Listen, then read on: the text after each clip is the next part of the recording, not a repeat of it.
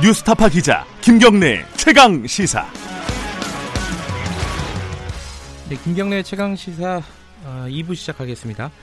오늘은 어, 요새 국감 시즌이잖아요. 그래서 최고의 정치 토론은 어, 이두 국회의원분들이 국감에 참석하는 바람에 어, 생략하고요. 어, 대신에 좀 현안 인터뷰 좀 진행해 보겠습니다. 어, 검찰 개혁 관련해 가지고요. 어, 더불어민주당 검찰 개혁 특위 박주민 위원장 좀 연결해 보겠습니다. 어, 네, 안녕하십니까. 밤 사이에 큰 뉴스가 하나 있었습니다. 어, 한겨레에서 쓴 기사인데 뭐 제목이 이래요. 윤석열 총장이 어, 별장에서 수차례 접대를 받았다. 이게 이제 윤중천 김학의 사건 요거를 얘기하는 건데 이거 뭐 좀 사전에 좀 아시고 있었던 게 있나요? 나 지금 자고 일어나서 뉴스를 봤고요. 네, 아, 그래요. 어, 예. 저도 그래서 제목 정도만 지금 본 상태입니다. 예. 예.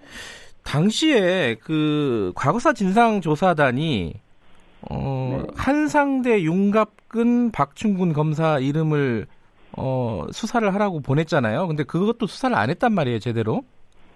음, 그 부분은 네. 알고 계시잖아요. 예. 네. 네. 근데 요번에 이제 그 이름에 윤석열도 있었다, 윤석열 총장 이름도 있었다 이런 건데 이거 좀 조사가 진행돼야 된다고 보십니까? 어떻게 보십니까 이거? 뭐 보도가 된 거기 때문에 좀 추가적인 확인은 좀 필요할 것 같다는 생각은 듭니다만 네. 아까 말씀드렸던 대로 지금 보도를 했기 때문에 네. 어떤 방법으로 뭐 어떤 식으로 뭐 이런 고민까지는 제가 아직 못 해봤습니다. 예. 네, 알겠습니다. 이거 뭐 밤사이에 벌어진 일이라서 일단 한번 어, 여쭤봤고요. 이게 좀 진행상을 지켜봐야 될 것 같습니다. 어제 그 패스트트랙에 올라간 검경 수사권 조정안 공수처법 그러니까 검찰 개혁 법안 관련된 얘기가 좀 있었습니다. 이게 이제 이인영 더불어민주당 원내대표가 29일부터 처리 가능하다고 얘기를 했어요. 네. 근데 자유한국당 의견은 좀 다른 것 같아요. 법사위 90일을 건너뛸 수 있느냐 없느냐 이거잖아요. 네네 그렇습니다. 예. 그 지금 박주민 의원께서는 그러니까 민주당 쪽에서는 이 90일 건너뛸 수 있다는 거죠. 실제로 이게 그 사개특위에서 논의됐었고 패스트트랙에 지정은 됐다 하더라도 네. 아 중간에 이 사개특위 자체가 종료가 됐고 또 네. 원래부터 법사위 고유 법안이었던 거죠. 네. 법사위 고유 법안이 사개특위로 보내진 이런 형태의 것인데 그래서 어 법사위의 체계작구 심사 권한이라는 그 아예 이제 타, 타상임에서 논의했던 법안을 검토하는 그 기간을 예. 기계적으로 다 적용할 필요가 있느냐 예. 라고 저도 생각을 하는 것이죠. 음. 예. 근데 이제 자유한국당이 반대를 하고 있고요. 자유한국당 90일 어, 자꾸 심사를 해야 된다 이건데 이게 논의가 안 되면은 어, 이인영 원내대표 말대로 뭐 표결에 갈 수 있는 건가요? 어떻습니까? 가능하다고 보세요? 음, 결국 이제 국회를 운영하는 큰 원칙에 따라야 될 것 같은데요. 예. 국회를 운영하는 큰 원칙은 첫 번째는 이제 원내 교섭단체들 간의 협의와 합의입니다. 네. 그렇지만 아, 협의와 합의가 안 될 경우에는 이제 특히 이제 국회 운영의 룰에 대해서 네. 해석이 문제가 됐을 땐 국회 사무처, 그 국회 의장이 어떤 식으로 이 규칙을 해석하고 운영하느냐에 따르게 돼 있거든요. 네. 어, 뭐, 저도 뭐, 직접적으로 뭐 얘기 들은 건 아니지만, 네. 보도를 보니까 그래서 문희상 의장님께서 관련된 조항에 대한 법 해석을 여러 기관에 의뢰를 해놓은 것 예. 같아요. 예. 그래서 아마 그 해석이 나오는 대로, 그 해석대로, 어, 진행이 되지 않겠는가 이렇게 보고 있습니다. 예. 그렇게 되면 만약에 법 해석이 가능하다 그러면은 본회의에 올릴 생각이 있는 건가요, 바로? 아니 그렇게 만약에 법 해석이 그렇게 되면 뭐 예. 본회의에 올리고 말고를 결정하는 것이 아니라요. 예. 패스트트랙은 잘 아시겠지만 어, 기간이 도과되면 자동적으로 다음 절차로 옮겨가게 예. 되는 겁니다. 이건 예. 그러니까 법 해석이 그렇게 된, 다 법 해석이 그렇게 된다라고 이제 사무처와 예. 국회의장님이 그렇게 판단하면은 뭐 누군가에 올리는 절차 이런 거 상관없이 본회의에 가게 되는 겁니다. 법안. 예. 근데 어쨌든 이제 상정 절차를 밟을 것이냐, 어, 이게 자유한국당의 이견에도 불구하고 요게 궁금한 거죠. 네, 상정은 이제 또 본회의에 간 뒤에 예. 또 논의를 해야 되는 거죠. 일단은 음. 지금 문제는 본회의에 가는 거냐, 법사위에 있는 음. 거냐, 요 문제이기 때문에요. 네. 근데 원래 그 패스트트랙 합의할 때요 선거법 먼저 네. 처리한다고 표결한다고 돼 있었잖아요. 네. 그러면 뭐 이 검찰 개혁법이 이게 본회의에 먼저 간다 하더라도 큰 의미가 없는 거 아닌가요? 이거 어떻게 봐야 되나요? 어, 본회의에 이제 가서 표결할 수 있는 상태가 됐다는 것은 어떤 의미가 있냐면 네. 정치적으로 다른 어, 정당들과 이 법안에 대해서 논의를 할 수 있는 아하. 표결 관련된 논의를 할 수 있는 상황이 된 것이죠. 네네. 네. 그렇기 때문에 뭐그 상황 변화가 분명히 있는 것이고요. 예, 예. 어, 자유한국당도 사실 더 압박을 받게 되는 거죠. 예. 왜냐하면은 본회의에 가게 됐다는 것은 경우에 따라서는 어, 표결도 될 수도 있다는 것이기 때문에요. 네.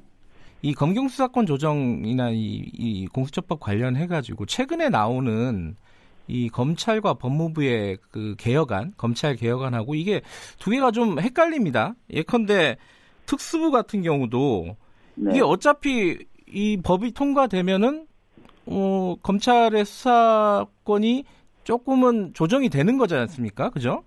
네, 그렇습니다. 그럼 네. 지금 미리 지금 뭐 특수부를 뭐 축소한다 뭐 이런 것들이 어, 그 두 개가 좀 이렇게 two track으로 가는 거라서 좀 헷갈립니다. 이게 교통 정리가 좀 필요한 거 아닌가요? 어, 검경 수사권 조정을 통해서 검찰의 직접 수사 범위를 이제 축소하게 예. 어, 되면 네. 결과적으로 어, 특수부도 규모가 줄어들 수밖에 없습니다. 네. 아 그런데 지금 그 검경 수사권 조정 안의 이제 통과 가능성 뭐 이런 거이 이 부분 네. 뭐 저는 물론 높다고 보지만 네. 그 부분이 100%가 이제 확정됐느냐 국회 사정상 음, 네. 뭐 그런 부분이 또 하나 있고요. 두 번째는 어, 현재 지금 그 국회에서 패스트 트랙으로 지정한 검경수사권 조정안을 보더라도 네. 어그 특수수사 범위를 아주 딱딱하게 정해놓은 게 아니라요. 예. 변동이 가능한 형태로 만들어 음. 놓은 겁니다. 그렇기 예. 때문에 그것을 이제 법무부와 검찰의 여러 가지 어떤 의견들 또 내부적인 어떤 규정에 따라서는 범위를 어, 좁히거나 늘릴 수도 있습니다. 그래서 예. 그런 부분에서 지금 의미가 있는 것이죠. 예. 검경 수사권 조정안 여기서 어, 특수부 조항을 조금 아까 말씀하신 대로 좀 지금 약간 어, 유연하게 정했다고 한다면은 이 특수부를 조금 더 축소하는 방향으로 조정을 한다거나 이런 것도 고려하고 계시는 겁니까? 어, 당헌 특수사를 조금 더 축소하는 것, 네. 더 축소하는 것 이것이 내부적인 입장이다라는 네. 말씀을 드린 바가 있습니다. 어, 지금 저희 당에 소속돼 있는 그 의원들, 특히 네. 이제 검찰개혁 특위에 소속돼 있는 의원님들은 특수수사 범위를 어, 지금 법무부나 검찰이 발표한 안보다는 좀 더 줄여야 된다. 어, 정확히 말씀드리면 어, 검찰이 지금 해가고 있는 직접 수사 범위를 좀 줄이긴 줄여야 된다. 네. 이런 의견을 가지고 있습니다. 그러니까 법도 지금 패스트트랙에 올라간 법도 수정 보완할 어, 필요가 있다 이렇게 보시는 거네요. 아까 말씀드렸던 것처럼 네. 그 현재 검경 수사권 조정안의 경우에는 네. 그 법률안 자체에 그 검찰의 특수수사 범위를 딱딱하게 정해놓은 게 아니라요. 네네. 네. 어, 령이라든지 뭐 이런 것들로 범위를 조정할 수 있게 신축적으로 돼 있어요. 예. 그래서 이것은 뭐 법안을 수정하지 않더라도 네. 어그 관련된 기관인 법무부와 검찰이 어떤 논의를 하느냐 그리고 음. 어 정부가 어떤 입장을 갖느냐 요구에 따라서 변화 가능성이 있어서 꼭 예. 법률 개정을 음. 전제로 하지 않더라도 가능한 부분입니다. 예. 어제 윤석열 총장이 개혁안 내놓은 거 보니까요. 특수사의 범위를 다섯 개로 정해놨습니다. 경제, 부정부패, 공직자, 뭐 방위산업, 선거 이렇게 나눴는데 아 이게 보면은 이 뭐 경제, 부정부패, 공직자 범죄 이게 지금까지 하던 중대 범죄는 다 들어간 거 아니에요? 음 사실 그래서 이제 특수사의 폭을 줄이겠다라는 어, 말이 예. 지금 이 말, 방금 말씀하셨던 그 카테고리와 견주어 봤을 때 네. 어, 과연 실효성이 있는지에 대한 의문이 있습니다. 예.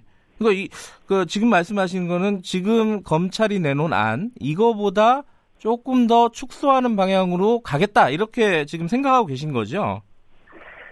일단 좀 장기적으로 봤을 때 네. 이상적인 모습에 비춰봤을 때 사실은 뭐 검찰이 기소와 수사를 동시에 하는 부분에 대해서 과거부터 문제의식이 있었던 것 아닙니까? 네네. 다만 현실적인 이유, 이런 것들 때문에 당장 어, 그런 이상적인 모습으로 가진 못한다. 네. 그래서 과도기적인 과정을 거쳐야 된다라고 생각을 했던 것인데 네. 그 과도기적인 모습을 거쳐가는 어, 과정을 어떻게 잡아나갈 것인가에 대해서는 고민이 있는 것이죠. 예. 어, 시간이 많지 않으니까 뭐 다음 질문으로 넘어갈게요. 그 조국 장관 동생 구속영장 기각 놓고요. 여러 가지 말들이 네. 나오고 있습니다. 이게 굉장히 특별한 예외다. 이게 좀 문제가 있는 거 아니냐 기각이 이런 얘기들도 네. 나오고 있습니다. 여기에 대해서는 어떻게 보십니까? 그러니까 그 과거 수치를 저도 봤더니 과거 수치에서는 수치만 놓고 보면은 이례적인 것일 수 있다는 평이 나올 것 같아요. 근데 예. 또 제가 이번에 영장 관련된 이야기를 또 들어보니까 네. 영장에 적시되어 있던 범죄 혐의 중에 큰 부분이 어, 계속 얘기 나왔었던 웅동학원을 상대로 한 허위 소송. 네. 어, 그 허위 소송을 통한 재산 어, 획득 어, 의도, 예. 그 배임 배임 관련된 부분인데요. 네.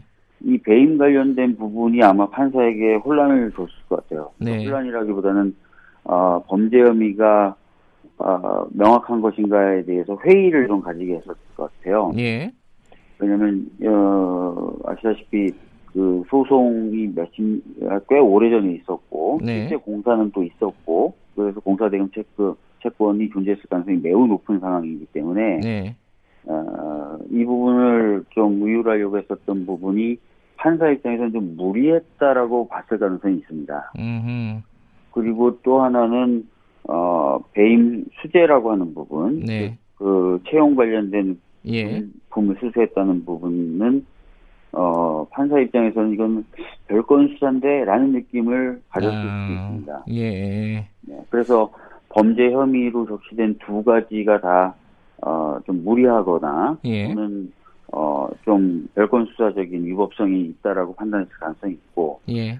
또 하나는 그 영장이 나오려면 그 증거인멸의 우려라든지 도주 우려가 있어야 되는데 예. 어, 광범위하게 압수수색을 해서 증거를 많이 검찰이 들고 있다라는 거잖아요. 네. 그게 오히려 지금 증거인멸 우려라는 부분에 에 대한 어, 판단을 움직인 게 아닌가 예. 이렇게 어, 보여집니다. 예. 근데 검찰은 지금 분위기로 보면은 뭐 구속될 때까지 영장 청구하지 않겠습니까 지금? 아, 또다시 영장을 청구할 것 같습니다. 예. 네.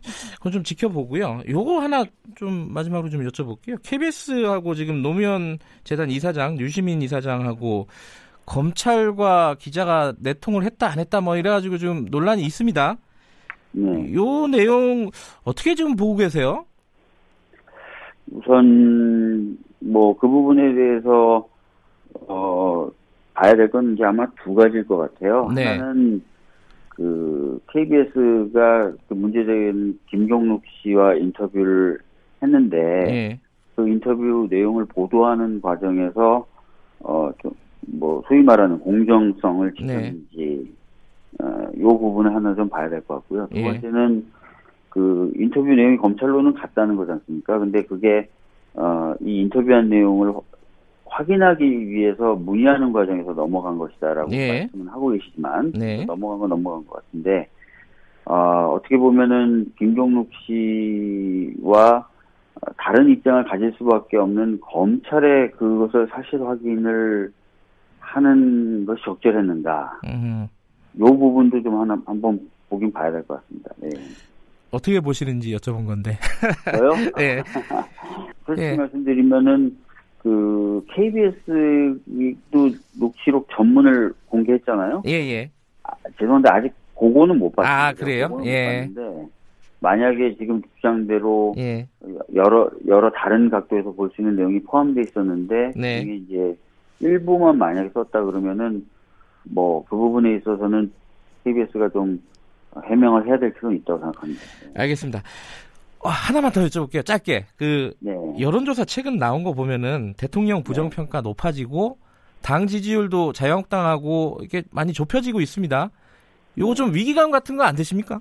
음, 사실은 이제 지지율 저희들이 민감하게 보기는 합니다. 예. 그리고 뭐 지지율 추이에 대해서 뭐 여러 가지 고민과 걱정도 하는. 예. 일단 저희들은 어, 좀 더 열심히 하, 겠다 특히 이제 국회에서 일이 너무 안 풀리잖아요. 예, 예. 거기에 대한 경고 메시지가 있는 것 같아서 저희가 국회에서 뭔가 아, 입법이라든지 이런 걸 통해서 성과를 좀 내야 되겠다. 이런 긴장감을 가지고 있습니다. 알겠습니다. 오늘 말씀 여기까지 드릴게요. 고맙습니다. 네, 네. 더불어민주당 검찰개혁특위 박주민 위원장이었습니다.